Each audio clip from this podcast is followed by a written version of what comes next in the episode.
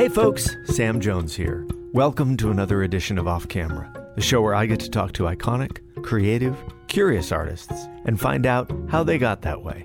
And in this episode, I sit down with, well, me. That's right. In this episode, I take the hot seat and I find myself being interviewed by none other than actor, writer, improv genius, Saturday Night Live alum, and a good friend, Jason Sudeikis. The idea came to Jason when he was running on the treadmill a couple months ago. Mid-exercise, he texted me to see if I was interested in celebrating 200 episodes of Off Camera by allowing him to interview me. I was incredibly flattered by the offer, but I've always gone off the assumption, who wants to hear about me? As a director and a photographer, I've spent most of my career behind the camera, trying to peel back the layers of the creative person in front of the lens. But as I thought about it, one thing that occurred to me was, I could for once see what it feels like to be in the other chair.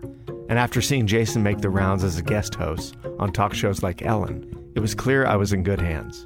Maybe too good, as it turned out. Jason surprised me with his thoughtfulness, deep research, and by connecting some dots in my own history that I had never thought about before. Dare I say I liked it?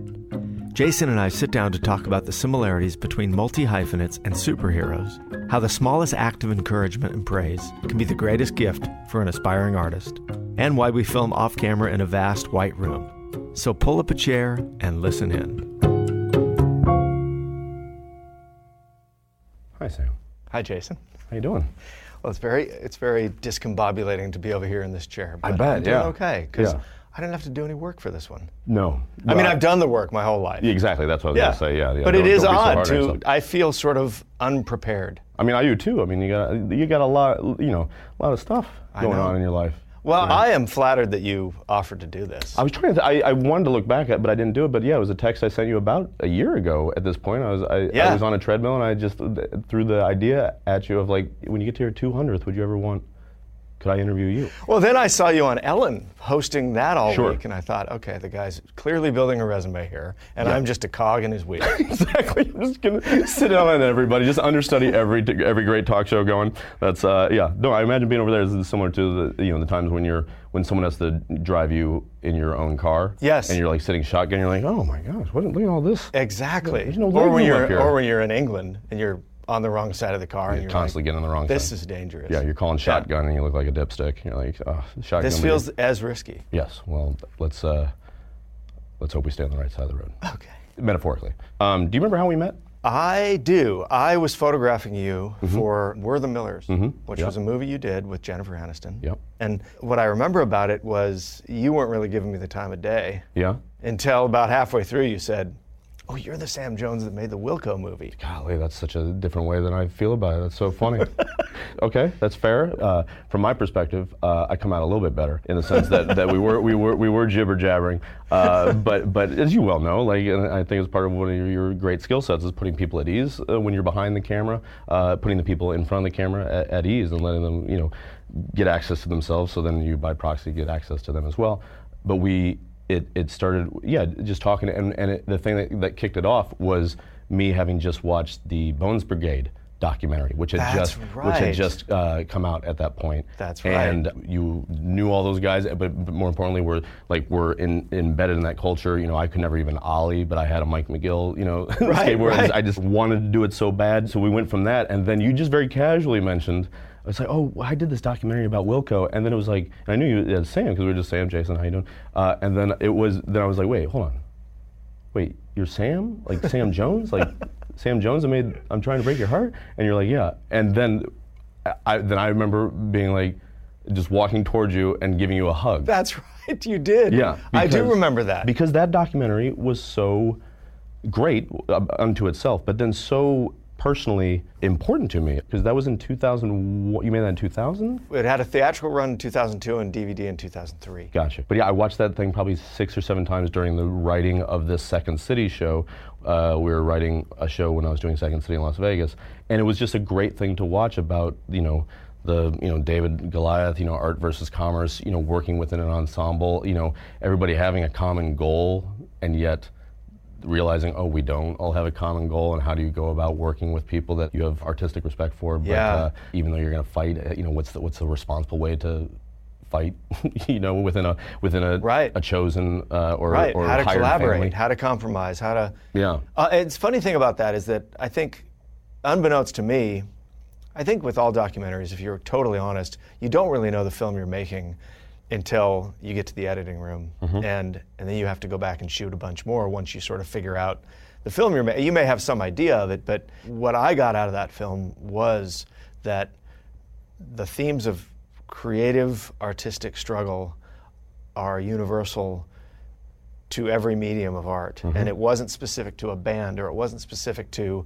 a relationship with a record company. And for me, that film was sort of my film school, but also my school into self-awareness of, oh, everybody is going through their own unique set of problems and process, and they're dealing with that stuff based on so many factors, how they grew up, what their parents did, who they were at school, and all those things get poured into your personality. And when you try to make something artistic, you can't hide from those things. And that was fascinating for me about making that film. And I think in a way, there's a direct connection to this show now, which is, it was sort of my first foray into how many layers can you peel back? Oh, yeah. And that's what the show has taught me, is that it's an endless journey into the creative process and the psychological makeup of human beings. And I got my first taste of that on that film. Yeah. And was it also, and I know you financed it yourself. Yeah. I mean, was that a common practice for you at that point with? Well, I was a photographer, right. and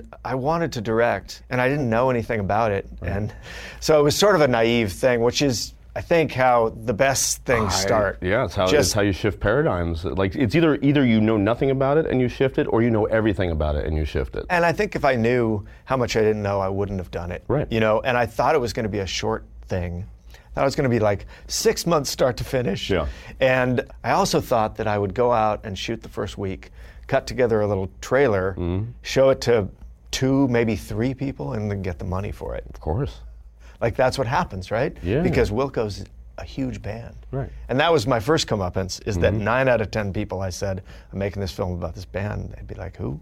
There's a humility to that, though. It's also, but that's a good way to stay, you know, young. And I don't mean, like, chronologically. I just mean, like, you know, staying flexible, staying spry. I mean, you are such a fan of things that I think it's infectious. To watch you on this show interview someone that, you know, you grew up being a fan with or became a fan of. It makes sense that love and curiosity is riddled throughout that documentary. Also, I think the way I grew up was, you don't start something that you're not going to finish. And so when the label dropped the band mm-hmm. and there was no release of the record and there was no finish to the movie, you know, the irony of every single time I've done press about this movie is the journalist's question is, you got so lucky. Weren't you so happy when the band got dropped and all this drama happened? I mean, a film fell into your lap. And I was like, no. Yeah. I was pissed because a film that I had these 6-month parameters about the creative process turned into like a 2.5-year thing. And I kept having to interview more people and spending more money. And there was no end in sight. And I was... So it took me a while to realize that it was a good thing. How far into the process did you get to the point where David Fricke is holding up the CD talking about the zeros and ones and that being the thing that matters, that it exists, that the music, that the art exists? Chronologically, that was at least 1.5 years in. Yeah. That's one of those things that just always stuck with me because we have so little control over where the things we have the opportunity to make, you know, go and how people respond to them. And yeah, you want to write a song, you want people to, you know, listen to it in their car and dance to it and, you know, make, you know, have sex to it or whatever to it. And like, but you know, you don't know what people are going to do. You don't know if people are going to like your movie. You don't know if people are going to like your, you know, show. And you know what? Doing it was a great first film to make because there was nobody telling me how to make it or what to spend or what to shoot. And so I did get to make something totally my own in terms of finding my own way. And I maintain this theory that the best times in life are when you are struggling and you don't know what's going on. Sure, yeah. And I'll tell you a funny story about that film. We don't have time for it. Okay. No, go ahead. Sorry, we're all out of time. We'll be right back. You know. We should have fake commercial breaks. Just us and like, you know, just switching clothes. I'm like shaving your beard, talking about these triple action Gillette blades. 9 blades. Yeah. Please don't end the story. Well, I was going to say, because I was spending my own money and I didn't have much, I had to figure out creative ways to get things done. And the band went on this little tour to Minneapolis to play a show, and it was only me and a sound person at that point, and maybe a camera assistant. And we only had one camera. Mm-hmm. So they were playing two nights, and I asked Jeff to do the same song list both nights in a row. And after the first night, I went and collected all the band members' clothes. And I went to the laundromat, and I laundered all their clothes and brought them back so they could wear them again the second night. Yep. And I went out in the audience and I shot the second night. Yeah. And I cut the songs together, two cameras. That's amazing. And those are the stories from that era that I love, is like the sort of figuring it out. Yeah. And making things work when you don't have help. Who was the person that gave you the advice of, prepare but don't necessarily have a plan? I feel like that came actually from someone on this show early on. Oh, yeah. Well, because advice towards just speaking with someone, yeah. Yeah, what's strange about it for me is every single show I fear I'm going to run out of stuff before the hour's over, and I'm going to have that awkward moment of, oh God, I don't know what else. Have you ever had that in your life? No. Like off camera? Not only that, but at the end of every show, I'm like, oh God, I had like 2 more hours of stuff to get to. But for some reason, it never gives me comfort by the time it's time to shoot the next one. Right. I still think this is the one. Yeah, where they're going to sniff me out. This person's going to be like, oh, this guy doesn't know, why am I here? Like in the middle of it, be like, turn and look at, a publicist. They told me that you know how to do this, but clearly you don't. But what I think I always struggle with is I come from a family and a father who, like, you could never work hard enough for him because he's the hardest worker I know. My dad will outwork anybody. So sort of the voice in my head is, well, you haven't worked hard enough, so it's on you. I did want to, you've mentioned it, your dad specifically a couple times, but you grew up here in Cali. Yeah, I grew up in Fullerton. Right. How many siblings? I have 2 sisters and a brother. Anybody else making a living in the artistic endeavors? Yes, my youngest brother is a artistic director for a ballet company. Great. My sister's a makeup artist. Yeah. And then my other sister's a writer. So yeah, all making a living hustling in the right hemisphere of their brain in some way. And yes, hustling. Yeah, and hustling and the talking people into giving us money. Yep. Hey, them and politicians, artists and politicians. And then your folks? They're both still together, still in the house I grew up in. They've been married 58 years. Yeah. My dad was a race car driver, turned racetrack impresario. Like design tracks? Like he ran a track when I was like 6 or 7 years old. Yeah. He ended up building an airplane and racing that and winning all these races in the sky, like NASCAR in the sky, and maintains his love for motorcycles and cars and every form of racing. So he's still...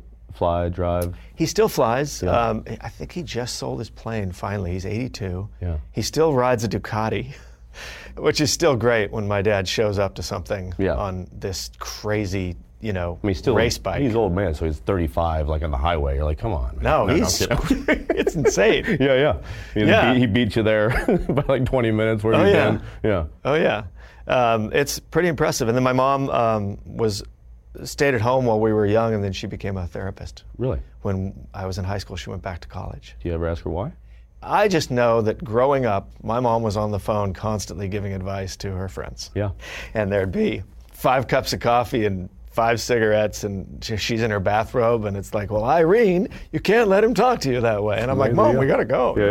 Yeah. So she's like, I should get paid for this. Enough of this free stuff. Yes. Were you a well-mannered kid? Were you please and thank you? Did you get, teachers? I was. I definitely acted out because I was little. I hit puberty really late, and I think it seemed like my only skill when I was young was to sort of be the class clown or to be a little bit outrageous or take risks or do dares or whatever, because I didn't have any natural things that made me stand out.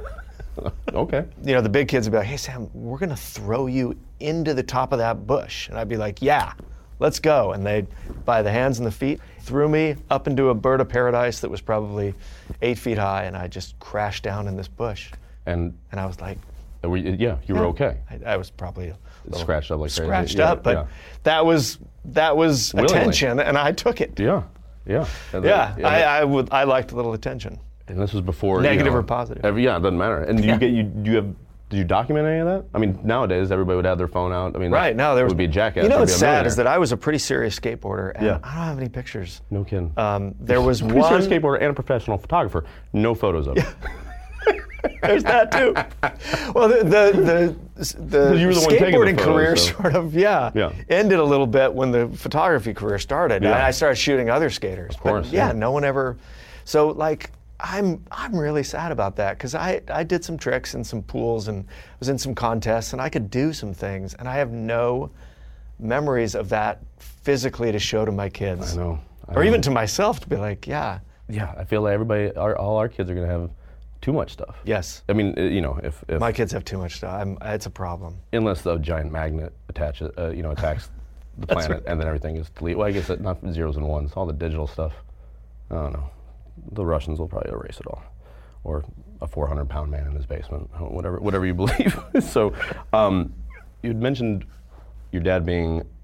Was he a perfectionist for himself, you feel? Yes. Yeah. My dad was 100 times harder on himself than he was on me. Right. And it took being an adult to see that. Yeah. And when I say it took an adult to see that, to forgive it, I imagine. Yes, and to understand him, I think. Sure. Because I love my dad, but we definitely had our years where there wasn't a lot of seeing eye to eye. Yeah. And there were some bridges made, and the thing I will say is that everything he tried to teach me was...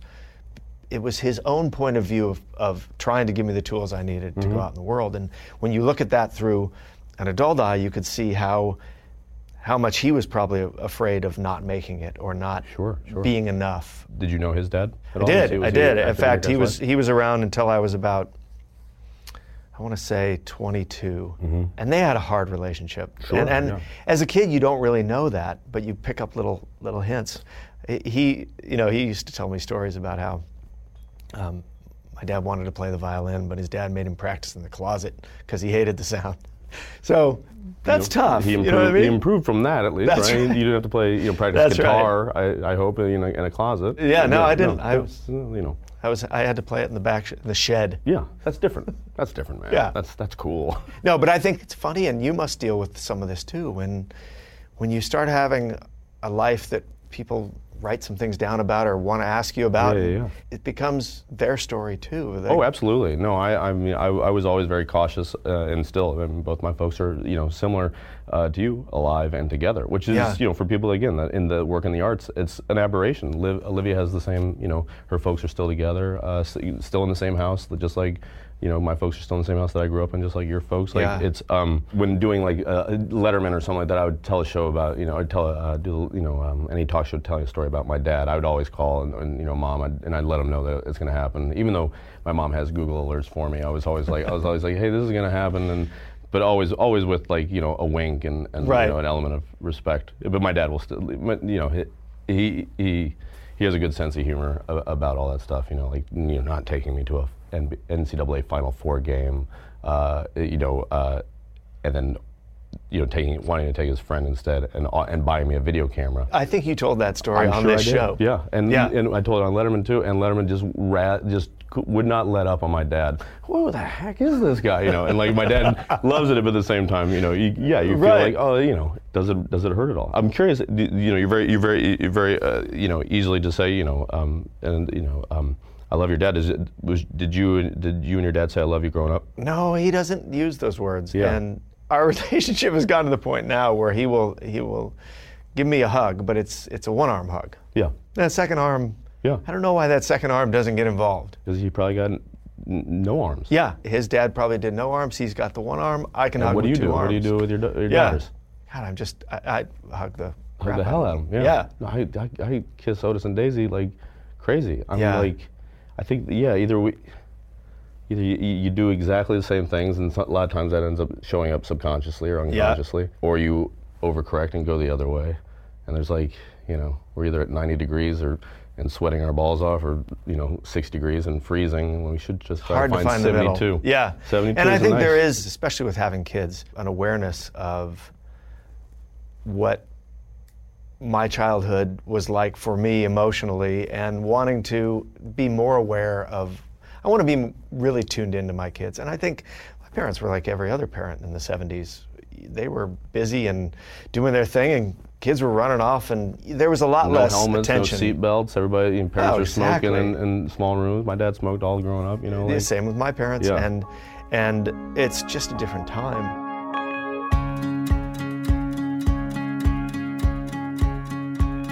Hey folks, let's take a little break from the conversation so I can tell you about this week's sponsor, Arc. Whether it's a job interview or your dating profile, your smile can help you make the best first impression. But if your smile isn't as vibrant as you'd like it to be, Arc can help you feel more confident. You brush your teeth every day. You even floss. Well, if you're like me, sometimes. But did you know there's another level of oral care? With Arc, you can remove stains that lie beneath the surface of your smile. So Arc is a new way to achieve professional level teeth whitening at home for just 30 minutes a day. Each Arc treatment includes dentist-approved, enamel-safe whitening strips that adhere to your upper and lower teeth, along with Arc blue light technology. The blue light mouthpiece arcs around your entire smile, delivering targeted blue light energy to help weaken set-in stains below the enamel surface, making your treatment more effective than strips alone. And Arc can help you reveal a smile that's 50 times wider than a leading whitening toothpaste. And they offer satisfaction guarantee. So to help our listeners get a whiter, brighter smile, Arc is offering $15 off your purchase of a blue light kit when you visit arcsmile.com and use the promo code CAMERA at checkout. Go to arcsmile.com and use the promo code CAMERA for $15 off your blue light whitening kit. That's arcsmile.com, promo code CAMERA.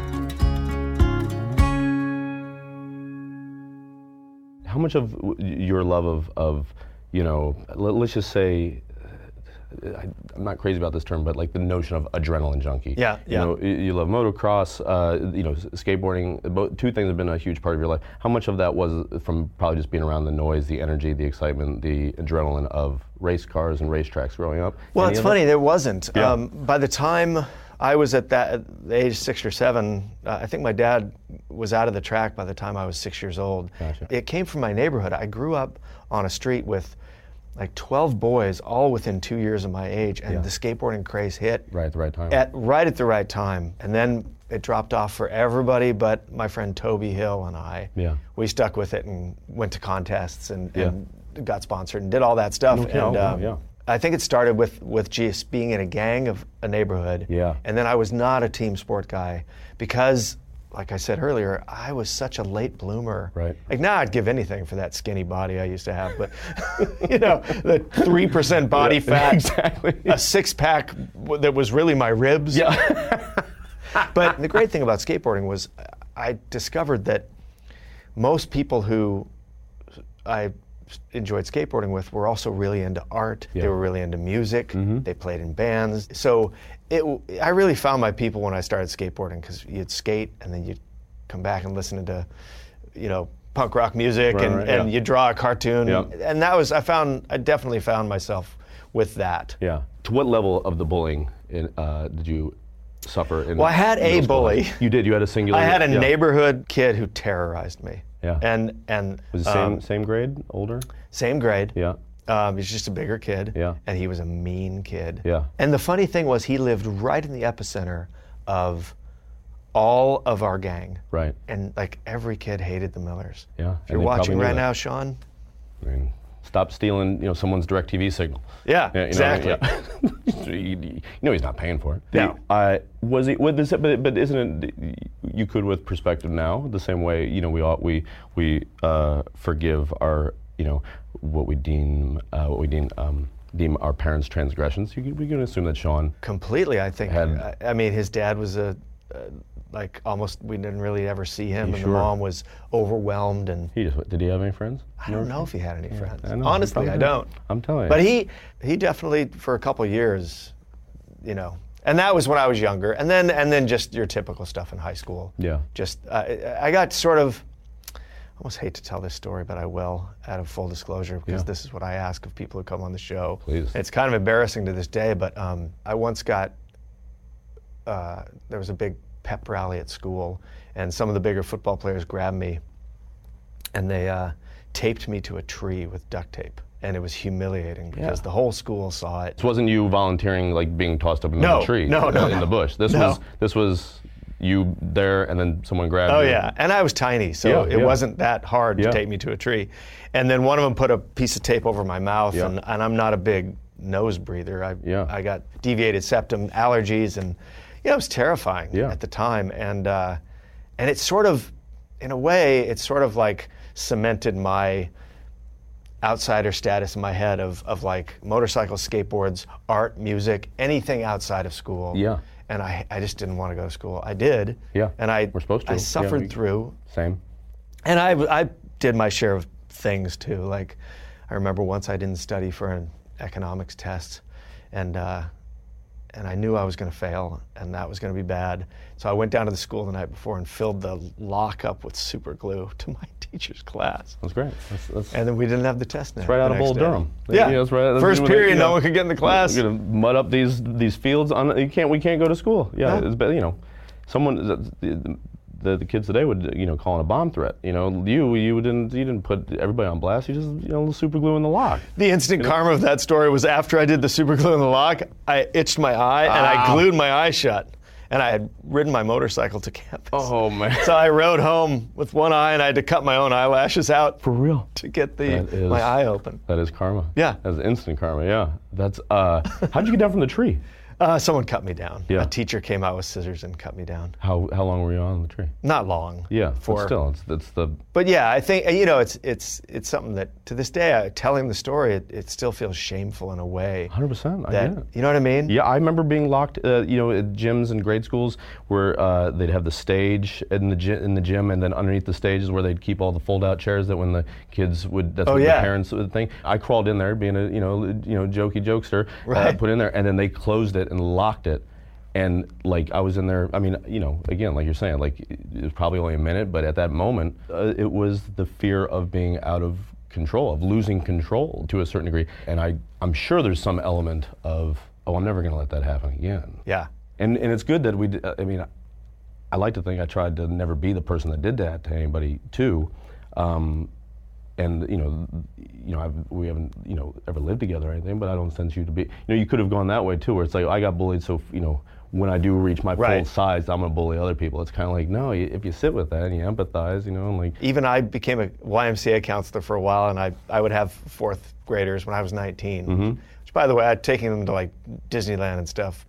What parent trusted me with 13 70s and 80s parents? Exactly. Yeah. Exactly. I mean, when I think of like 19-year-old me in charge of anything. Yeah. But yeah, I think I was always sort of sympathetic to the kid that was struggling a little bit. I think that was the effect it had on me. And by the way, this is not to say that I didn't do my fair share of pranks and things like that, but I don't think I was mean-spirited. I think I was mostly in the spirit of amusing myself and in fun, but not in hurting people. Yeah. I want to talk about the motorcycle that your dad got you. Oh, yeah. 1982 Honda XL 250R dual sport bike with ProLine suspension. Wow.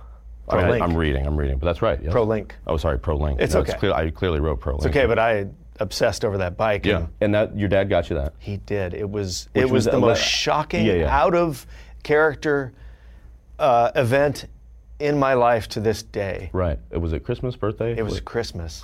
And we had a thing at Christmas where our living room had doors that closed, and the only time they were ever closed was on Christmas morning, and the kids would all gather and the doors would be closed, and then they'd open the doors and there would be the presents. And very theatrical. And the fire would be lit. The music would be playing. My mom would always put on the Christmas music. See, and, this is having all four siblings be in the arts makes a little more sense. When you paint pictures like that, I'm like, they know how to set a scene, create a little tension. And the interesting thing, the stockings were outside the room, so you got to do your stocking first as a little bit of a amused. Yeah, they understand overtures. They understand, that's right. The ride before the ride. Yeah, I get it. Yeah. So, but I walked in there, and they were right.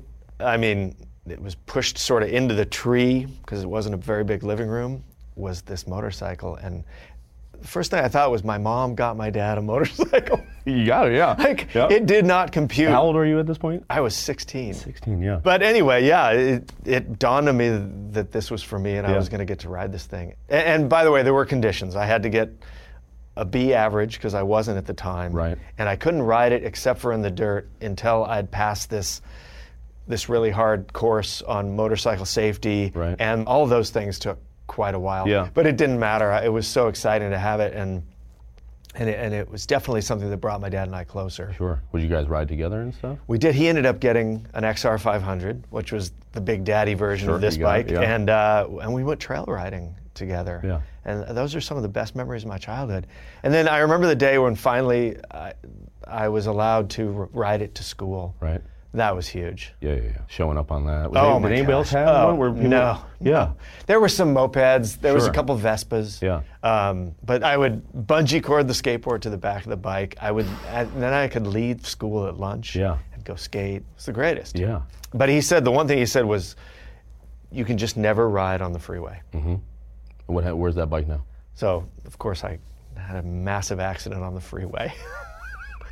I totaled it. I accordioned that bike. I made it half the size. What happened? I was heading to a spot to skateboard after school, a popular skate spot, and there was just this one section. You just had to be on the freeway for like 3 miles, and it took 20 minutes out of the commute. Oof, yeah. So I would do it, and I was one freeway was moving at 60 miles an hour, and the other one was stopped, and I made the transition, and the car stopped in front of me, and I got on the brakes as hard as I could, and it was a Toyota Celica, and I hit the back of that Celica so hard, flipped over the bars, landed on the hood of the Celica, and then down into the street. On your back? Or yes. You landed? I punched a hole in my helmet like a crater, and the bike, the front wheel of the bike was in the motor. Yeah. And I was lucky to be alive. Yeah, you are. Truthfully. And the funny thing was, pre-cell phones, no one knew it had happened. And the tow truck driver came, and I was able to walk. I was really, really, I had two massive hematomas where my thighs hit the bars, and I had my neck hurt and stuff, but I could walk. So I got a ride home from the tow truck driver, and still no call to my parents, no cell phones. You're not gonna make that call anyway. No. No way, yeah. And he showed up in our driveway, dropped me off, tilted his little thing, and slid the motorcycle off, and just left in a heap in the driveway. Oh, yeah. And I was that like, might as well be a folded American flag. Yeah, and I went to bed, I went in my room and I passed out because I was so sore. Of course, my parents come home later and my mother sees this crunched motorcycle, and unbeknownst to me at the time, they had this massive fight before they even came in, because my mother's, the whole thing was, I told you never to get on a motorcycle. Yeah. And then by the time he came in, he was so mad at me that I'd scared my mom. Yeah. And then our relationship just, he was so angry at me that I'd crashed that bike on the freeway. Specifically the freeway, yeah. Yeah, but I think just in general, how do you know it happened on the freeway? Well, I told him. Well, that's good for you. I don't know if I would have done that. Yeah, I should have said, Dad, on a side street? It was on a frontage road. I was going 10 miles an hour, checking my mirrors every 10 seconds. Yeah, let him go Perry Mason on it and try to sniff out the truth if he really wants it. There wasn't a lot of data back then. I probably could have gotten away with it. No, good for you. You're better off following the truth. You have to remember less, as they say. That's right. So one thing I wanted to touch on, a fellow named James Stewart, not Jimmy Stewart, but James Stewart. James Bubba Stewart. The fastest man on the planet is what he was called. You saw him do something that you found remarkable. Yep. Crashed and then ended up coming in second place. You're like, who the hell is this guy? Yeah. So then you had the opportunity and some clout, a little bit of juice, to make a film about him. That was the idea. Yeah. Yes. And it went Paramount. Tom Cruise was involved. That's right. Michael London, Tom Cruise. Yeah. I mean, it was David Gordon Green and Daddy McBride and I wrote the script. Incredible. And then, as many things do in this town, in this business, all that momentum that you had, all those big names, all your own personal heat, it falls apart. Yes. As they say. It's one of the great sort of heartbreaks of my professional career is not getting to make that movie. Why did it break your heart? Why do you? Because it was a story I knew so well. I knew how to tell it. And I'd lined up all the right pieces, and like the Wilco film, I was going to be able to tell the story I wanted to tell about something I love so much. And I poured 4 years into it, and I wanted to make that film so bad. Yeah.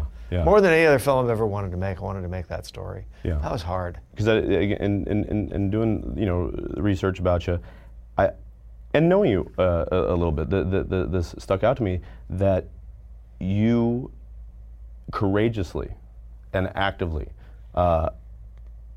put yourself in a lot of situations where you ask someone to trust you, yes. you know, and it really breaks your heart when they don't. Yes. And would you say that there's an element of that? That was the case with this film, exactly. Yeah. This was a film about a family. Yeah. It was a father-son story, yeah. which is another huge reason I wanted to tell it.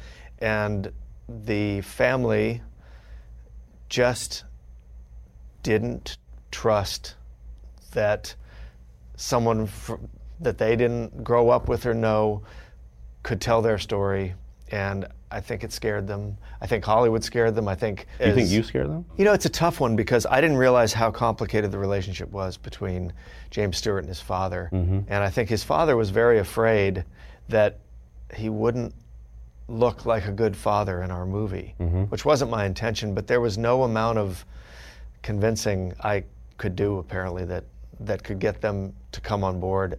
And that was hard to have the best intentions and do all the right things and still not get to do. Because that always is, and I imagine that's yeah. something you come up against all the time. And you know, I know you've spoken about, you know, having you know, getting down with, you know, a fellow artist, and then agents, managers, publicists can sometimes cloud that intuitive connection that you have with an artist. Yes. Does it happen as well when an artist isn't as trusting as you are with them? I've had only a few cases of that in my life. I've been pretty lucky that yeah. most of the people I've worked with, they've been very open, and it's been a good relationship. But a few times, you're just not going to connect with everybody, and that is hard when things get complicated when they don't need to be. Yeah, yeah. If there's anything I've learned doing this show is it's always easier to book people you've worked with because you have a direct connection with them. Right. And this is a business where there's a lot of fear and there's a lot of mistrust. And people hide behind publicists or behind agents because they've been burned. Mm-hmm. And one thing about this show, I think if you look at the history of this show, our goal is not to out somebody or right. to prove a point. It's to let the person be who they actually are, yeah. which rarely happens exactly in this medium. And I think the problem with this business in general is that people just get too excited about the potential rewards from working with someone famous, mm-hmm. and it clouds their vision and judgment, and that famous person ends up getting treated like a commodity. Mm-hmm. And there's such a better relationship if you just treat everyone the same yeah. and like a human being. Yeah, you know, because it feels terrible when you're not trusted, and it feels terrible when you feel like others can't be trusted, you know? No, absolutely. No, but I mean, I think it's going on in you know, in all the dualities and tribalism that exists, and it's always been there, you know, male, yeah. female, red, blue, left, right, you know. But as a photographer, or even when we worked together on Mumford & Sons, you know, when we had that group of four guys, you yes, know, you and I like did a music video for Mumford & Sons. But that came together because it was all us calling people on their cell phones, and you know, that's and a great trust. Point. That's a great point, because when we did that, it was you, Jason Bateman, Ed Helms, and Will Forte impersonating Mumford & Sons, right. and it was a music video, and it came together so quick because of our relationship, yep. and you trusted me enough yep. to call Jason Bateman, who I'd never met, and said, trust this guy, or, yeah. you know, yeah. whatever it was. And that's the environment I want to work in. Right, that's the cul-de-sac, that's the neighborhood feel. That's right, you know that's what I mean? Where I want to be, is to be trusted, to feel like a peer, to do your best creative work and surround yourself with people who trust your vision. Absolutely. And yeah. they open themselves up to you. Like that's the best. It's the best form of this business. That's why, you know, Stand By Me. You know, you said to me, you want to go see a dead body? And I was like, yeah. I love that you related the music video to a dead body. I like that. Yeah. You know yeah. what? Mine but you did. And yeah. I feel like I could have called and said almost anything. Like, you guys are going to wear giant tuna fish on your mm-hmm. arms. And you'd be like, okay. Yeah. Well, I tell you, it's a huge thing for me. I don't know if I've publicly thanked you, don't need to legitimize that and to get on board with something like that. Right. It took all of us. It took everybody there. I will say, it is a huge thing to be an artist and have people trust you for your vision and go along with you when maybe they can't see it the way you see it in your head. I think it was Del Close that said it. I don't know if he had coined it, but you know, this improv guru that I was lucky enough to was the worst idea with full support will always beat the best idea with no support. So that is a great quote. Isn't that great? And it's like an improv, you know, like mantra. But I mean, but that's life 101. I mean, that, you know, that applies to everything. Yeah. I mean, one of the things that I love about you, from the second I got to know you, not just know your work, was your your curiosity, and that manifests itself in all the different things that you've done. I mean, you are a living, breathing, you know, Renaissance man, a multi-hyphenate, which is like a real-life superhero in my opinion, and it has to be one of the things I think that led to this show existing. I imagine is like your desire to like meet these people that, yes, have fame, have money, have notoriety, have done interesting things, but time and time again you are put towards, you ask questions, you learn a lot about the people by the questions they ask. You were asking like how they got there, like all the stuff that led up to the exposition, that led up to the moment that you decided or realized you were an artist. I want to find out how they figured out that they could do this, that they could give themselves permission, that they had a talent, they developed the talent, they had to figure it out on their own. In terms of, in the creative world, you can't take someone else's success story and apply it to yourself. No. I think it seemed like such a faraway world to me, even though I live so close to this city, strangely enough. Still, it felt really like there was a barrier that you know, magical, amazing people did that. Yeah. And I think that that's the moment I'm so interested in with other people, is when did you wake up and say, oh no, this is what I'm going to do? Yeah. Because the people I have in this chair invariably had to make some giant leaps of faith about their chances. Yep. And I don't feel, you know, the greatest compliment to me is that you called me a multi-hyphenate, but at the same time, it's been such a struggle to not have the one thing that just jumps out as this is what I do. Like, I've always sort of admired people who just had that one thing that defined them. Sure. Like a Daniel Day-Lewis. Yeah. He's an actor. He's a cobbler too. True. We don't know him as well for that, but you know. But you know, Michael Jordan or baseball player. Go on. I'll knock every fucking one of these down from you. Fine. Yeah. Serena Williams. The great karaoke singer. Really? Great sister. Really? Heck of a daughter. But point being. Yeah. That I never had that.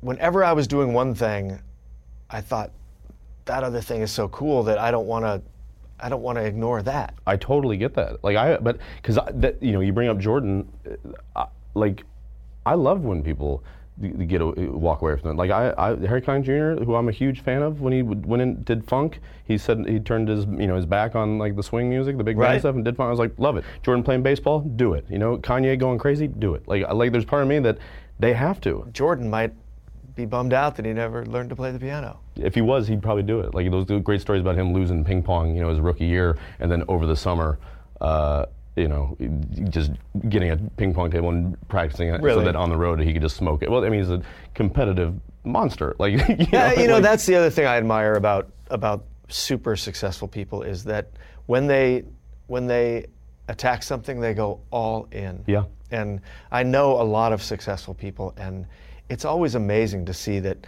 there's. I think if you don't know this, it would be easy to think that once people get to a certain level of success, they can kind of coast on it. Sure. But the true greats work so hard. Yeah, no, good work is hard work. Yeah. I think it's on my sister. I like that. Who's a dancer and choreographer. Really? Yes.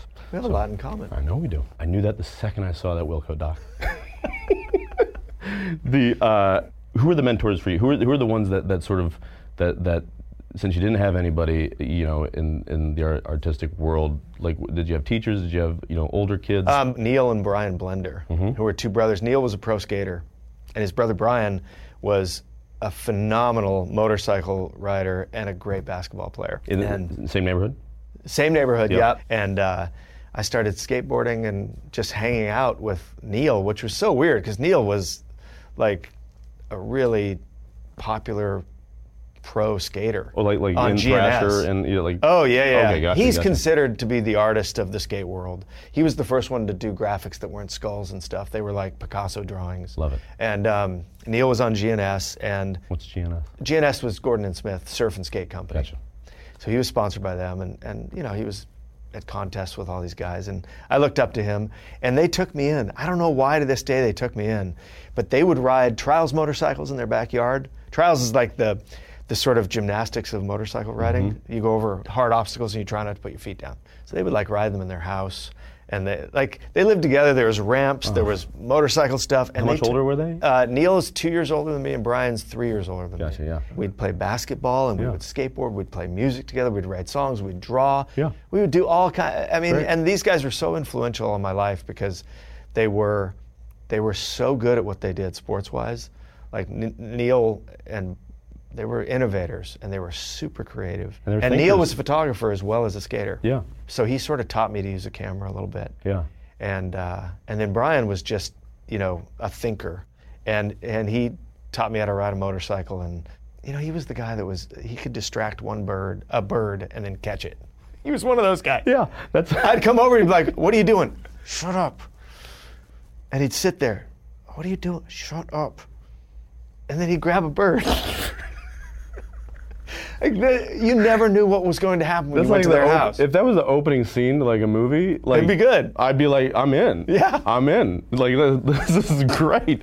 Don't blow it. Whoever made this movie, like this kid grabs birds. Yeah, yeah. You remember like when Obama grabbed that fly and everybody's like, hey, or like great moment in Mr. Miyagi with the chopsticks. I'm like. I guess, still, a kid that really would grab a bird and patiently be, And there was always that. It was always something going on over there. Multi-hyphenates, though. And multi-hyphenates, absolutely. So Neil brought me into that world, and I was skating with all these pros, and then I would take pictures of them because I'd taken a photography class, and that's where I met Mark Boster, who was my photography mentor. And the reason for that was that he was a... full-time LA Times photographer, but he taught one class at our college, and very different than all the other instructors because he had real-life experience, which I was craving. Yes. I wanted to get out of there. Yeah. And Mark was the first guy that sort of saw. I thought I was a pretty mediocre photographer, and he was the first guy that saw I had talent and saw that I had sort of a different kind of approach than my peers, and it was a big deal. What had happened was he gave us an assignment to photograph a photo illustration showing the fear of AIDS. Mm-hmm. That was a big thing at the time. Yeah, and I came up with this idea that I should take my friend James, cover him in talcum powder, put him in his underwear, lay him in a bed, and light the bed on fire, like pour gasoline all around the bed, light it on fire, and have him in the fetal position. And that would be the fear of AIDS. Because to me, that's what it would feel like. So I got a mattress and went behind an apartment complex and put poor James in there and lit the bed on fire, and that thing went up. And it was a problem. And I got about two frames before he jumped out of there screaming like a child. Were you above? I had a ladder with a 2x6 and... safe distance away from that fire. Yeah. At least 2 feet from it. And the police came and the fire department and the whole thing. And I got the pictures back, and this hasn't changed much to this day. I look at the pictures first, and I think they're a total disaster. Mm-hmm. And so I hung Simon Camera, I printed as best as I could, dodged it and burned it and bleached it and all that stuff and put it up on the wall. And then it was surrounded by these pictures of like people in doctor's offices staring at AIDS pamphlets or a needle. Yeah. And people looking at a needle with a scared face. And I thought, oh God, I screwed up the assignment. I blew it. This is the fear of AIDS, not my crazy thing, right? So Mark Boster does the whole critique where he talks about every picture and the students get involved and doesn't mention mine. And then at the very end, he said, "And now I want you to turn your attention to this picture." And he said something like, "This is an idea I wish I could come up with. This is what I would hope for when I assigned something like this, although I didn't know until I saw it that this is what I was hoping for." And he gave it this praise that completely floored me. I honestly believed that I had screwed the whole thing up, and he held me back after class and just said, "What you did was you took an emotion rather than an idea."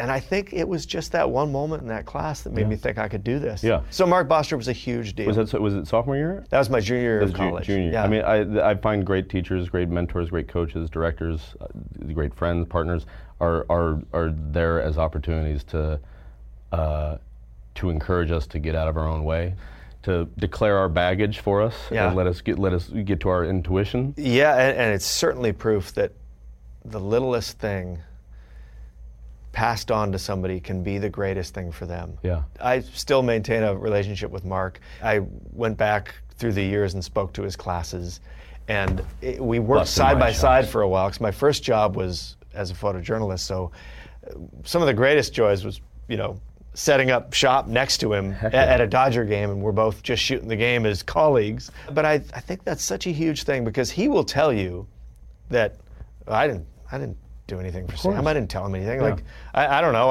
I liked a picture of his, but he's very humble about that. Yeah. And it's just little. I never called him my mentor. Now it seems like it's an official thing. It's something you add to your resume. You have a mentor. Right. Who's your mentor? Yeah, exactly. But yeah. I think retroactively I realized that he had done that for me. Yeah. You talk about the self-critic. Is your self-critic also your muse? Yeah, I've sort of been struggling with that a little bit. Like, a little fear is a good thing. Mm-hmm. But I think that you got to be careful with the self-critic thing. Mm-hmm. And I see it as a father. And we put so many things, unconsciously, we put so many things in our own kids' heads that they're going to have to sort out later. Yeah, yeah. The greatest thing about this show is that I get these kernels of wisdom that come in so many different forms. And something Annie McDowell said was, you've got to let your kids see you make mistakes.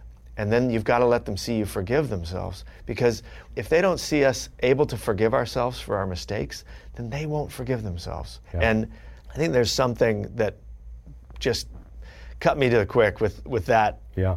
When she said that, because it made me so empathetic for my father. Yeah. Because I think that of course I took that on, because that was my example. Yeah. And that's been my sort of, the work I've had to do is figuring out how to feel more balanced and less self-critical. Yeah.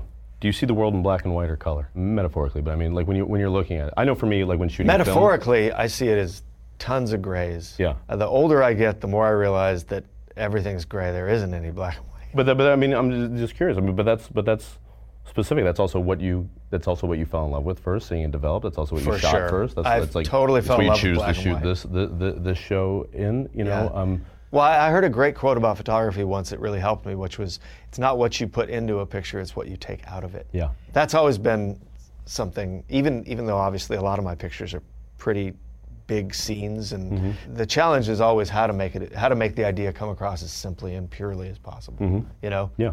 God, I really envy great storytellers too, when someone can really take you to a place and make you see it. Yeah. No, I envy just their memory. I think that's the main reason for the stark white set and the black and white, because if someone's painting a picture of a story, like, there's all kinds of room for that story to live, because there's nothing distracting you from it. You have a quote here that I really like.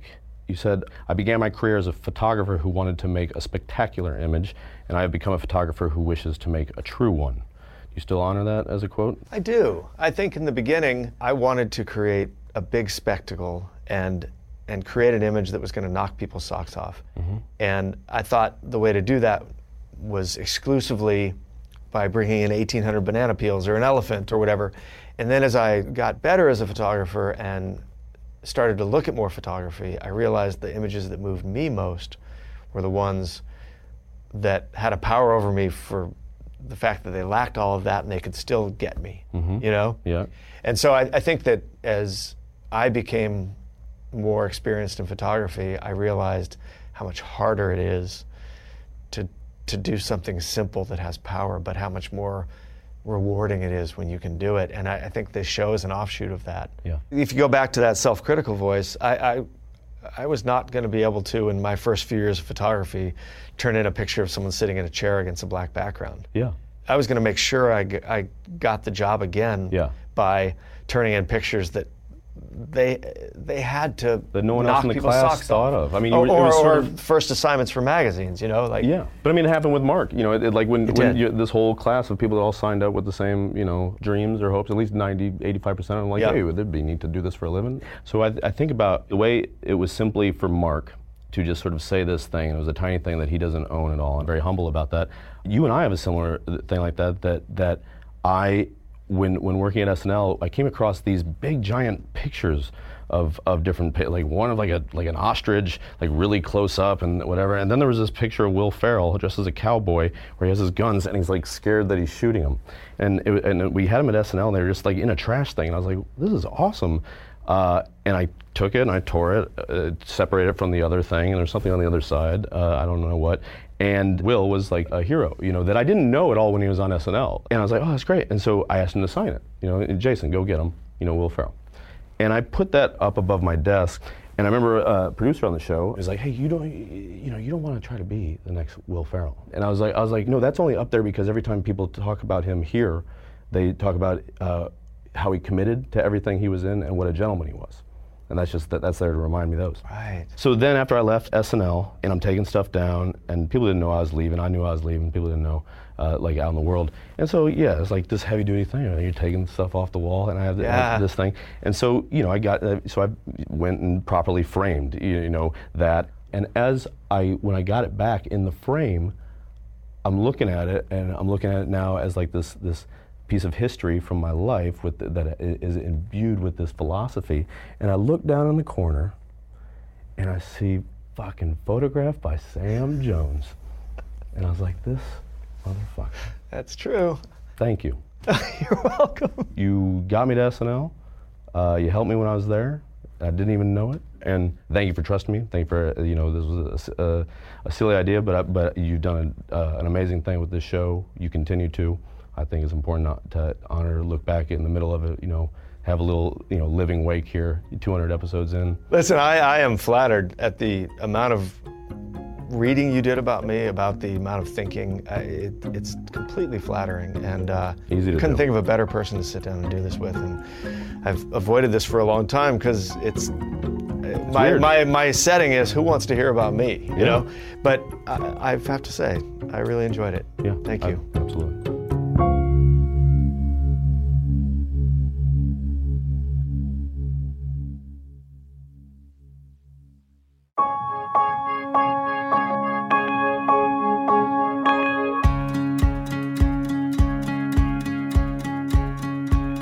Hey folks, that's our show. You know, I enjoyed that, and I didn't know how it was going to be going in, but there is such perspective to be gained by switching your viewpoint. It's really interesting to sit in the other chair and see a conversation on this show from that side. You know, usually this is the part where I plug what our guest has been doing, and in this case, not a lot to plug. So I'm just going to plug Jason's qualities as a good guy. I was so impressed with how seriously he took this whole thing, how he sort of took over the show and worked with our in-house researcher and producer. And, you know, he certainly did his reading and his digging. And it was an interesting thing to feel in the hands of someone who wanted to carry the conversation in a certain direction. And I learned a lot from it. So I hope you guys like that. If you want to know more about me and more about the show, you can go to offcamera.com. Our whole world is there for you to discover.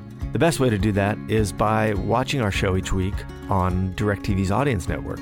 If you don't have DirecTV, you can also see our show through our monthly TV subscription. For only $4.99 a month, you can have access to all 201 shows we've made to watch on any device as many times as you like, all for only $4.99 a month. It's a great deal, and it's a great way to dive deep into what we're doing on this show. We also make a magazine. Obviously, we have this podcast, and there's a lot of ways to enjoy Off Camera. You can also find us on social media. We are Off Camera Show at Facebook, Instagram, and Twitter. And I'm Sam Jones on Twitter and Sam Jones Pictures on Instagram. So check all those things out. And if you follow me on Instagram, you'll get to see some behind-the-scenes pictures that we make every week of our guest. And it's kind of neat to see behind the curtain of the show a little bit. You can also send me an email. I'm sam@offcamera.com. And please, if you're a longtime listener of the show, or if you've just discovered it, take a minute, tell your friends about it. We love doing this show, and we want to be around for a long time. So spread the word, and we'll try to keep having these creative conversations for a long time into the future. I want to thank everybody that works on this show: Nathan Shields, Crawford Shippey, Michaela Galvin, Sasha Snow, and Kara Johnson. They are a crack team of experienced artisans and craftsmen, and we couldn't do the show without them. Now, make sure to join me next time when I sit down with actor Wyatt Russell. My dad found a goalie coach who ended up being one of the most important people in my life. Never before had anyone said, in very bluntly, "You are the son of famous people. What are you going to do about it?" Comes up and was like a circus act from California who is Kurt Russell and Goldie Hawn's kid. Right. And he wants to be a hockey player in British Columbia with all the other, and so I had to prove through just putting my head down and not talking and just work and become the best goalie in the league. That was the only way it was gonna work. You have to become the best guy. It was really my first introduction into, you're gonna have to work your way out of this. I'm hooked on Wyatt's AMC show, Lodge 49, and he's been on my radar for a while. But what I didn't know was that Wyatt wanted, with every fiber of his being, to be a professional hockey player, and he doggedly pursued that dream very successfully until injuries prematurely ended his career. After that heartbreak, the son of famous parents Kurt Russell and Goldie Hawn took a long, hard look at the family business, one he had shunned his whole life, and decided to dive in. His story is fascinating, and his lust for life is intoxicating. See you next time, Off Camera.